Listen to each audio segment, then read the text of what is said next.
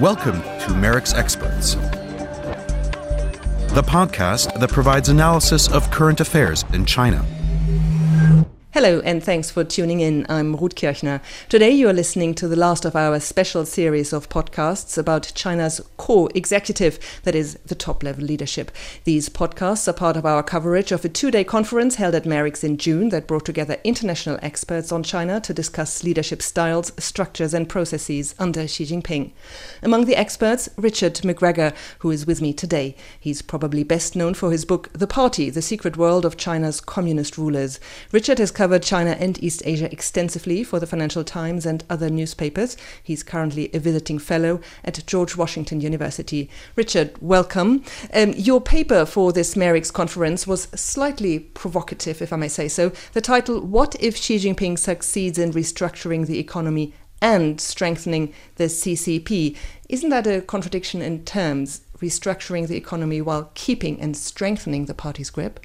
Well, it's certainly been a long running theme of Western commentary on China that, you know, you cannot strengthen the economy according to a conventional Western, Western way of looking at it unless you strengthen the private sector. And ipso facto, if you strengthen the private sector, it should undermine the Chinese Communist Party. And of course, that's how the script was written, but it's not how it's played out over the past 20 to 30 years. In fact, the Chinese uh, economy has grown rapidly. The Chinese private sector has strengthened now about 70% of GDP.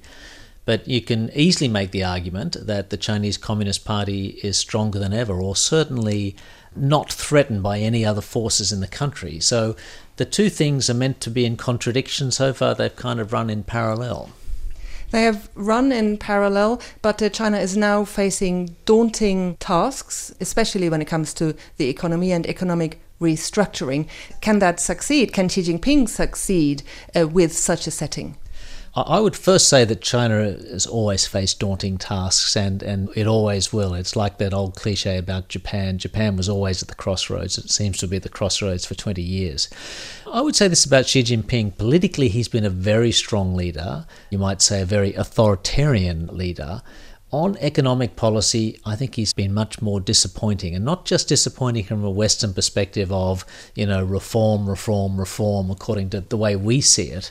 He hasn't sort of lived up to the mark as he set himself. Uh, a very early sort of economic statement under his leadership talked about giving a much greater role for the market. I don't think that's really happened. Uh, financial reform, I think, you know, he's dragged his heels on that. He may have all sorts of reasons for doing so, but that's nonetheless uh, certainly true. We're now getting into, in China, you know, the Chinese equivalent of election season, which is like selection season, that is the once every five years party congress uh, late next year, a sort of period when it's harder to get things done. I mean, he's got a lot of things done on the uh, military side, on the political side, on the economic side. I think he's sort of dragged upon in the slipstream in many respects. Because uh, part of the problem is, isn't it, that uh, uh, while he, on the one hand, has centralized power, running or steering a big and complex economy like the Chinese, isn't the same thing, is it? It certainly isn't. I mean, I think it certainly used to be a little bit like that. You used to, you know, one of the great powers, um, strengths of the Communist Party at one stage was to be able to mobilize capital, mobilize labor right throughout the country in a way that no other country uh, could do that. And this it was not, wasn't only the central government, but it was the Communist Party at the provincial, state, you know, city and township level, all competing with each other, by the way. But those days of, you know, growing the economy through mobilization, or to put it another way, just through investment, I think those days are gone. You know, China will never grow at 10% a year again unless it falls in a heap and bounces back. I think the Chinese know this better than anybody else. But it's not easy to, you know, to change the structure of any economy, be it Chinese or otherwise. And so we get to the point now where to keep up the sort of target growth rate, the party, Xi Jinping, is sort of urging state companies to invest more. And the reason they're doing that is that the only companies that are going to invest money when they're not going to make money are the state sector. And I think that's a very worrying sign about the inability of China to change its economic structure and really get the state out of the way. So, do you think its inability on the part of the leadership or unwillingness maybe on the part of the leadership? There's no doubt uh, uh it's a bit of a mixture. One shouldn't underestimate in China that there is still an ideological element of policy. Certainly, there's a practical element as well. But there are many people in the Communist Party who see a strong state sector in key sectors of the economy, you know, what they call the commanding heights, uh, should remain in the state's hand, and in fact, the state's hand should be strengthened. So I certainly think that in that respect, it's not easy to sort of reduce the power of many of these uh, big state companies. Remember, the executives of these state companies are chosen by the party, and the chief executives of the biggest state companies all sit on the old central committee. So these people are locked into the political system. But at the same time, Xi Jinping, in particular, Xi Jinping, has created all these extra groups that are not part of the formal system, the leading groups on deepening economic reform, the leading group on this, that, and the other. So he is trying to bypass the established forums, and, and still he seems not capable or unwilling to push through economic reforms. Well, I think he hasn't so much created new bodies as put himself in charge of them all. And that's how he's a different leader from, from other leaders. He says one person said he's the chairman of everything. Now, he obviously has very good, is one way of looking at it, or tough political instincts. He has very good instincts with the military and how to wield power, um, and he's made big changes there. I don't think he has particularly good instincts on the economy, to be honest. You know, he was in charge of provinces like Fujian province and Zhejiang province, which are very private sector oriented provinces, but I don't see that's rubbed off on him in many respects. You know, there is the sort of not conspiracy theory, but way of looking at Xi Jinping, to use the Chinese political expression. He's turning left so he can turn right. In other words, he's consolidating the power base of the party before he makes sort of different kinds of reforms. But I don't really see that, you know. I think he's a party man first and foremost. I don't see any, you know, spark of economic reform. A lot of things are happening in the Chinese economy anyway because of, you know, how vital the private sector is. But I don't think it's uh, because of his leadership. You're saying a lot of things are happening despite the lack of reform. So the restructuring of the economy is taking place after all? Well, China has incredibly successful and, in fact, global private companies as well as public companies. You know, we all know their names Alibaba, Huawei, ZTE. They've got a lot of innovation in areas like the internet and the online economy. You know, Uber and Uber's rivals in China. So it's not true to say there's nothing happening, but I, I think it's happening, you know, in spite of Xi Jinping rather than because of Xi Jinping. Now, how likely is it then that he will indeed succeed in both restructuring the economy and strengthening the CCP? Well, I think he's probably succeeded on in his terms in strengthening the CCP. The economy is just a much much harder uh, thing to succeed in, and that, and that applies to any political leader in the world. Frankly, the party is a domestic instrument, even though it tries to spread its power offshore. It's a largely domestic in- instrument. The Chinese economy is a global animal. It can't escape global capitalist pressures. It can't escape global crises and the like.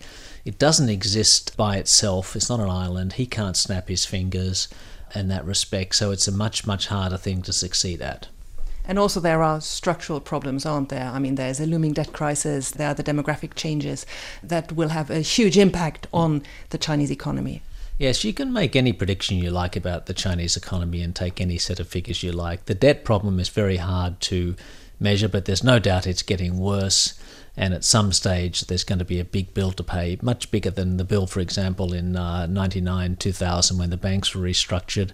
I also think the demographic problem at some stage, you can't do anything about that. About 2020, China drops off the demographic cliff, so you need a massive increase in the productivity of individual workers to support or the people who, who aren't working at that time. So there's certain things that he can't do anything about in that respect. So, you know, I, I think China's got a lot of growth left in it. I'm not one of these coming collapse of China people. There's still some urbanization to take place. Anybody who goes to China can see there's a lot of room for uh, efficiencies in the economy still. It's not about to stop growing, but I don't think it's going to roll along like it did previously. This is MERICS Experts. With me is Richard McGregor, formerly with the Financial Times, now at George Washington University. We're discussing the chances of China successfully restructuring its economy and the CCP strengthening its power. Now, Richard, let's assume for a moment that Xi indeed is going to succeed on both fronts, uh, maybe against all odds. How could China gain from it politically, internationally? Well, obviously, if you know China succeeds basically in economic reform, that naturally increases the power and prestige of the party. It's an enormous psychic boost, if you like, to the population. All these sort of stupid Westerners who've been questioning the Chinese model and keeping the Chinese people down again have been proved wrong yet again. I don't see how a more successful China becomes a kinder, gentler China at all, actually. You know, China has expansive territorial claims, particularly in the South China Sea. It has its own views on how global institutions should be run, and some institutions it's setting up itself. It does not want to be dictated to by anybody, particularly the United States, and in fact, it never has been since 1949, even when it was poor and weak. So, a successful China is probably good for the uh, global economy. It may not be good for the global political economy and uh, domestically? Would a successful China open up domestically, less censorship, maybe less control, more freedom? I don't know about that. It goes in cycles. You know, the really worrying thing I think is that China is a successful country over the past 20 years for all its problems, enormously successful. It's still a middle income country, but compared to what it was 10, 20, 30 years ago, it's much richer, maybe 13,000 US ahead or something now. The really worrying thing is that even with that success, we still have these cycles of repression, cycles of locking people up. China still needs to do these sorts of things to keep stability. The edges don't get any softer in China.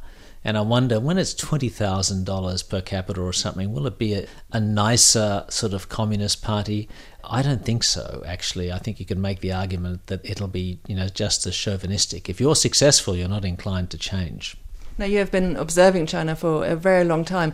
Is that then that China might not become more open politically, that it will still be very rough around the edges, as you just uh, said. Does that come as a disappointment to you? Or is that something that you wouldn't have expected when you sort of started looking at China many years ago? I'm personally not disappointed. I try to be a little bit clinical about this. Did I expect things to change? I'm not sure that I ever did really. I certainly never expected China to become a democracy in the way that uh, uh, other liberal democracies are. I wouldn't even advocate having an election in China tomorrow because the institutions aren't there to support it. Can you imagine having a, the primary in Henan province or something? You know, God knows what would happen. You have to build up institutions, uh, have to have independent legal institutions, independent courts, better regulation, all sorts of things before you start, you know, having a, a democracy like like we expected. But but I, I, would be enormously disappointed if, if China was more successful and more repressive, just as a human being. I, I don't think that is a very good outcome. And then where do you sort of see China in five, ten years from now? I think five, ten years from now, I think China would still be under the rule of a communist party looking pretty similar to the one we have now. I think in five to ten years, you know, the biggest danger for China is a sort of Japan style stagnation, but at levels of income way below what Japan achieved. Then that is a potentially more unstable China and potentially maybe more outwardly assertive China.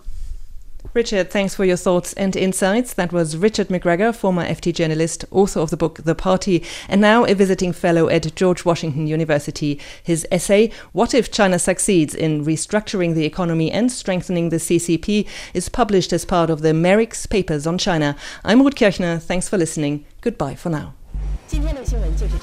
You have been listening to MERICS Experts, the podcast from the Mercator Institute for China Studies in Berlin. If you want to learn more about our work, please visit us at merics.org.